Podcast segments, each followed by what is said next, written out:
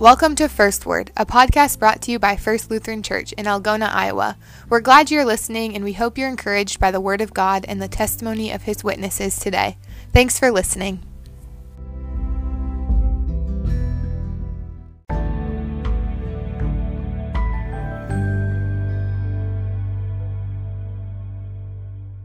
Hi, I'm Kathy Jansen, and I have lived in Algona since the year before the tornado and have been a member of First Lutheran always and have mostly worked with music, either directing choir or playing for the choir or singing in the choir.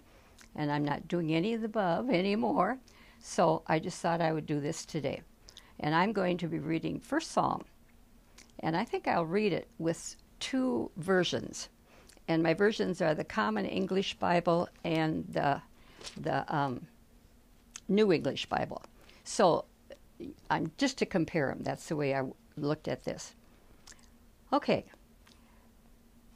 Verse 1 Happy is the man who does not take the wicked for his guide, nor walk the road that sinners tread, nor take his seat among the scornful.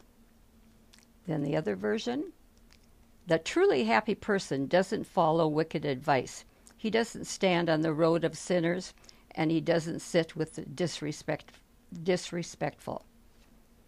And verse 2 The law of the Lord is his delight, and the law his meditation night and day. And the other version Instead of doing those things, these personal these persons love the Lord's instruction and they recite God's instruction day and night. The next verse. He is like a tree planted beside a water course, which yields its fruit in season, and its leaf never withers. And the other version They are like a tree replanted by streams of water, which bears fruit at just the right time, and those leaves don't fade. Whatever they do succeeds. And verse 4 Wicked men are not like this, they are like shaft driven by the wind. That's not true for the wicked. They are like dust that the wind blows away. And verse 5 So when judgment comes, the wicked shall not stand firm, nor shall the sinners stand in the assembly of the righteousness.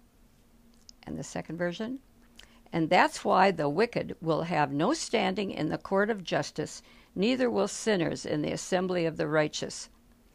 And verse 6 the Lord watches over the way of the righteous, but the way of the wicked is doomed. And the Lord is intimately acquainted with the way of the righteous, but the way of the wicked is destroyed.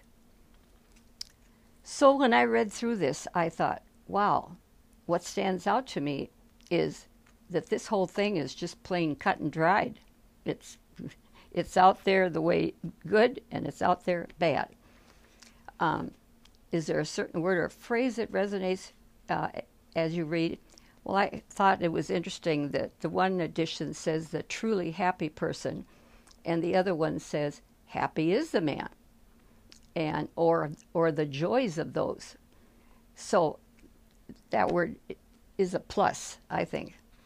Um, is there a certain word or phrase that resonates with you as you read? And that's the one. What do you learn about God in this passage? That you are going to either prosper, prosperous or be doomed. And how do you see this passage applying to your own life? I think verse 2 says this to me. Instead of doing these things, these persons love the Lord's instruction, and they recite God's instruction day and night. So they're trying to live with God as much as they can. This is what you want to be doing. How does this change the way you see the world? Well, I think verse 6 says it all. Um, it is the Lord watches the way over the way of the righteous, but the way of the wicked is doomed, or the Lord is intimately acquainted with the way of the righteous, but the way of the wicked is doomed. And I think this whole psalm, this Psalm 1, is just that this is the way we want to be, and this is the way we don't want to be and it, there's no cut and dried.